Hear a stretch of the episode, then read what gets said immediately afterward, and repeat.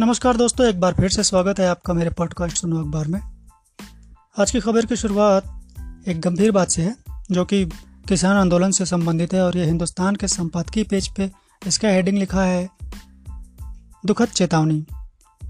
आंदोलन के बढ़ते दिनों के साथ किसानों की बोली बढ़ती उग्रता, चिंता बढ़ाने वाली है।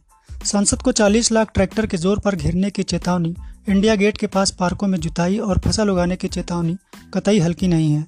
चेतावनी की पूरी गंभीरता का अंदाज़ा सरकार को ज़रूर होगा। एक ट्रैक्टर रैली राष्ट्रीय राजधानी 26 जनवरी को देख चुकी है। किस तरह से उपद्रव की स्थिति बनी, अराजकता हुई, राष्ट्र के लिए अपमान का दृश्य उपस्थित हुए, भला कौन भूल सकता है? क्या आंदोलनकारी किसान वैसा ही कोई दुखद मौका फिर पैदा करना चाहते हैं? हम देख चुके हैं शांति और अनुशासन के हलफनामों का विशेष अर्थ नहीं है। इसके पहले की ऐसी अतिरेकी योजनाओं पर कुछ किसान नेता अमल करें, सरकार को सावधानी पूर्वक ऐसे कदम उठाने चाहिए ताकि राष्ट्रीय राजधानी और देश को फिर अपमान न झेलना पड़े। उधर आंदोलन के मंच से उग्रता बढ़ी है तो तरह तरह के अतिवादी बयान सामने आने लगे हैं। किसानों को संयम नहीं खोना चाहिए, संयम खोकर वे देश के दूसरे लोगों का समर्थन ही गंवाएँगे। संसद इंडिया गेट राष्ट्रीय राजधानी पर पूरे देश का हक है।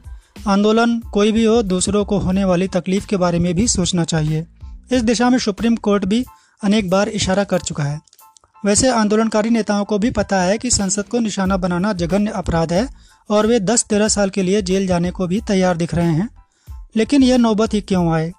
किसानों को यह सोचना चाहिए कि क्या राष्ट्रपिता महात्मा गांधी भी यही करते? क्या वह कभी बोल सकते थे कि किसान निजी गोदामों पर हमला बोल दें? क्या वह किसानों को यह कह सकते थे कि अपनी खड़ी फ़सल को अपने हाथों बर्बाद कर दो, जला दो। आंदोलन के उग्र तौर तरीकों के बजाय किसानों को ज़्यादा संतुलित और स्वीकार्य तरीकों से अपनी मांग रखनी चाहिए। किसी भी आंदोलन के लिए अनुशासन ज़रूरी है। आह्वान वही करना चाहिए जिससे राष्ट्र और राष्ट्रीय प्रतीक आहत न होते हों। उग्र आंदोलनों की परंपरा को मज़बूत करने से पहले भविष्य में होने वाले आंदोलनों के बारे में भी सोच लेना चाहिए। आज की स्थिति में केवल किसान नहीं समाज के अनेक वर्गों की अलग अलग मांगे हैं। क्या हर आंदोलन राष्ट्रीय राजधानी और संसद को निशाना बनाने लगेगा? आज देश के बारे में सोचना पहले से कहीं ज़्यादा ज़रूरी हो गया है। आंदोलन की जाँच, आंदोलन की आँच पर देश या सरकार विरोधी तत्व अपनी रोटियाँ सेक सकते हैं। यह आज जितनी जल्दी बुझ सके सरकार के लिए भी उतना अच्छा है। अतः सरकार को पूरी तन्मयता के साथ इस समस्या को सुलझाना है। पर एक फैसला सुप्रीम कोर्ट से भी आएगा, लेकिन इससे पहले किसानों को समझना सरकार समझाना सरकार की ज़िम्मेदारी है। सरकार और किसान संगठनों के बीच अंतिम बैठक 22 जनवरी को हुई थी तो उसके बाद बातचीत क्यों बंद है? क्या बातचीत बंद करने से समाधान निकल आएगा? आंदोलन छोड़ किसानों के यूँ ही लौट जाने के इतिहास से ज़्यादा उम्मीद नहीं रखनी चाहिए। यह नए दौर के किसान और नए किसान नेता हैं, उनके भय और भाव को समझना होगा। देश और उसके आंदोलन को किसी नए दाग से बचाना होगा। इस गंभीर बात के बाद एक हास्य व्यंग की वाली बात कर लिया जाए जो कि पेट्रोल पे है और मशहूर व्यंग्यकार आरोप पुराणिक जी ने लिखा है।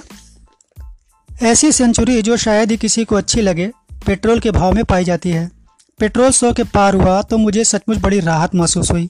खबरों में खबर की वापसी जो हो गई वरना तो फला अभिनेत्री ने अपनी पीठ पर टैटू में लिखवाया। उसका नाम भोजपुरी फ़िल्मों के उस स्टार ने पहली बार आँख उस ऐतिहासिक दिन को मारी थी, जैसी खबरें ही लगातार आ रही थी। पर पेट्रोल पर चिंतन शुरू हो गया। मैं भारत का आम आदमी हूँ। मुझे पता है कि मेरे चिंतन या चिंता करने से कुछ नहीं होता। मेरे हवाले से चिंतन हो चुका है। एक नेता मेरी तरफ़ से सरकार को धन्यवाद दे चुके हैं कि चीन के आगे घुटने नहीं टेके हैं हमने। इसी पेट्रोल की कीमत से राफेल खरीद कर हमने चीन को धूल में धूल चटा दी है। दूसरे नेता ने बताया कि हमारे ज़माने में तो पेट्रोल मुफ़्त में मिलता था, टाइप।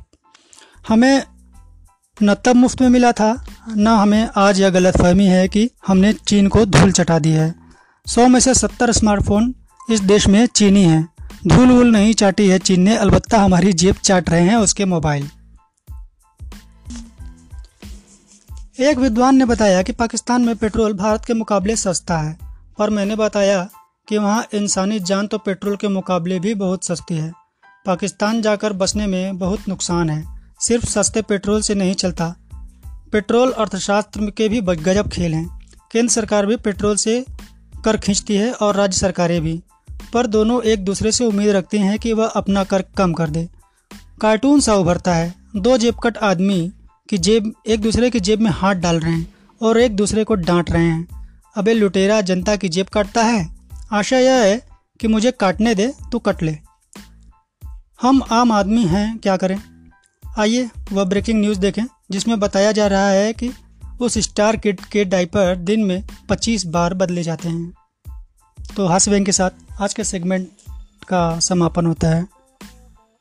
अगले सेगमेंट में फिर मिलते हैं, सुनो अखबार में। तब तक के लिए विदा। धन्यवाद।